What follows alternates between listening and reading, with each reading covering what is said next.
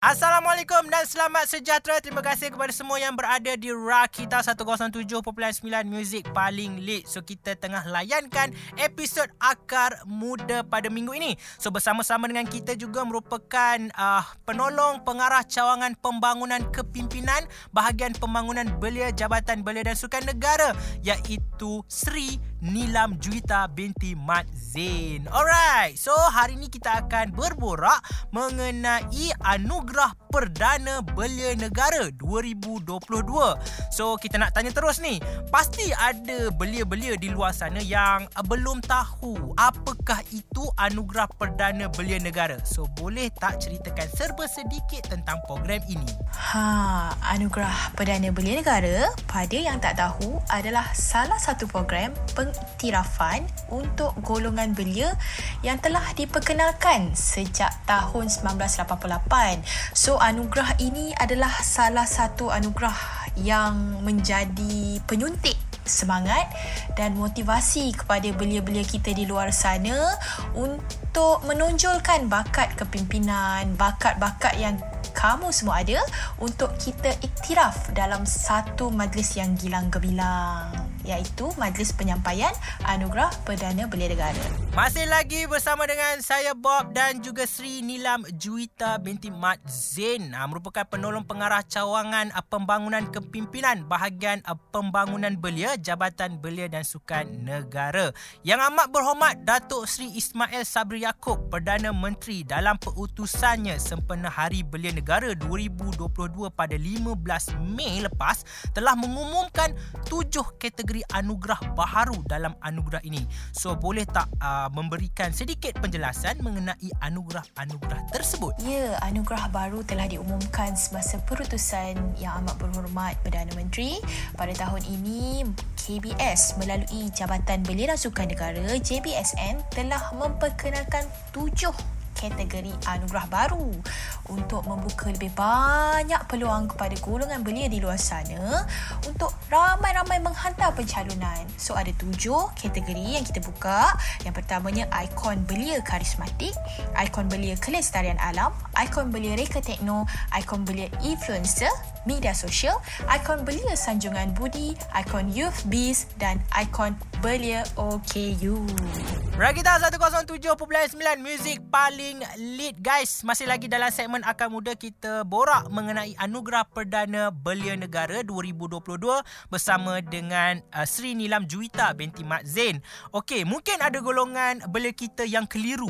Apakah perbezaan anugerah baharu ini Dengan kategori yang sedia ada? Okey, pada yang masih keliru Meh sini saya nak explain. So untuk makluman Anugerah Perdana Belia Negara ada lima kategori utama iaitu empat anugerah dipertandingkan pertubuhan belia, individu lelaki, individu wanita, emas remaja perdana dan satu kategori yang tidak dipertandingkan iaitu anugerah khas.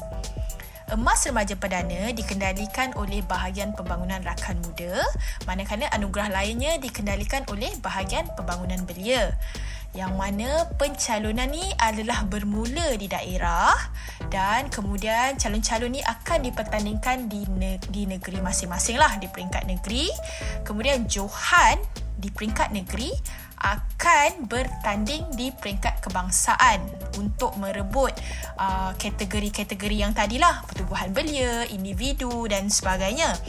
Apa yang membezakan dengan kategori baru ini pula? Anugerah baru ni pencalonan dia terbuka. Maksudnya tak perlu ada pencalonan daripada daerah, tak perlu bertanding di peringkat negeri, asalkan calon itu memenuhi kriteria dan syarat-syarat setiap permohonan, mereka boleh bertanding terus ke peringkat kebangsaan. Maksudnya mereka boleh mencalonkan diri mereka sendiri. Ha, itulah perbezaannya. Terima kasih kepada semua masih lagi bersama-sama dengan saya Bob di sini untuk segmen Akar Muda. So kita nak tanya kepada uh, tetamu kita ini, jadi anugerah baharu ini adalah lebih terbuka kepada belia masa. Ah, malah siapa pun boleh mencalonkan diri. Jika belia di luar sana yang berminat untuk menghantar pencalonan, So bagaimanakah caranya? Okey, kepada belia-belia di luar sana yang berminat untuk menghantar pencalonan dan mencalonkan diri sendiri, apa yang perlu dibuat? Yang pertama sekali, kena layari website www.anugerahperdanabelia.com Kemudian kena semak semua kriteria dan syarat-syarat pencalonan. So, kena pilih lah kategori apa yang nak masuk bertanding tu. Once dah confirm kategori yang mana, boleh isi borang permohonan secara online. Masa isi borang tu, jangan lupa lengkapkan borang. Kemudian upload segala keperluan seperti salinan kad pengenalan, resume atau profil. Uh, once dah hantar tu insyaAllah pihak kami akan terima lah. So, jika ada sebarang kemusykilan atau masalah teknikal, boleh hubungi pihak sekretariat di sekretariatapbn at gmail.com. InsyaAllah pihak kami akan membantu. Bersama-sama saya Bob di sini untuk segmen Akar Muda guys dan kita nak tanya juga kepada tetamu kita sekarang ini bagaimana kaedah pemilihan yang akan dilakukan untuk mengenal pasti pemenang bagi setiap kategori. Okey, untuk kaedah pemilihan ya. So, calon-calon yang dah hantar permohonan tu akan disenarai pendek oleh pihak sekretariat. Kita akan susun top 5 untuk setiap kategori. And then, siapa yang berjaya, pihak sekretariat akan hubungi untuk hadir ke sesi penilaian Anugerah Perdana Belia Negara peringkat kebangsaan pada tahun ini secara atas talian. Jadi, insyaAllah, sesi penilaian ini akan dilaksanakan pada September 2022 lah. Uh, dan panel-panel yang hadir adalah panel-panel yang dilantik oleh pihak Kementerian Belia dan Sukan dan segala keputusan adalah muktamad.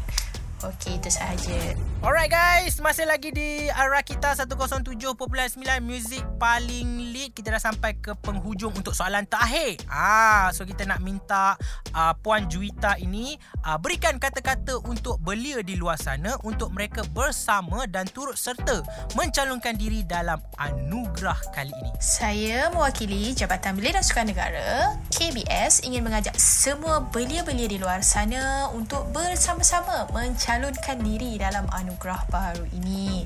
Jadi kita ada tujuh anugerah, pilihlah salah satu yang menjadi pilihan hati dan bertandinglah dengan sihat. InsyaAllah inilah masanya, inilah platformnya untuk belia-belia kita menonjolkan bakat kepimpinan, keusahawanan, reka cipta dan pelbagai lagi. Jangan takut, jangan gentar dan jangan lepaskan peluang ini sehingga 15 September 2022. Jom hantarkan permohonan anda ke www.anugerahperdanabelia.com Alright guys, pejam celik, pejam celik kita dah settle untuk segmen Akar Muda pada minggu ini. Terima kasih kita ucapkan pada tetamu kita hari ini kerana sudi luangkan masa untuk segmen Akar Muda.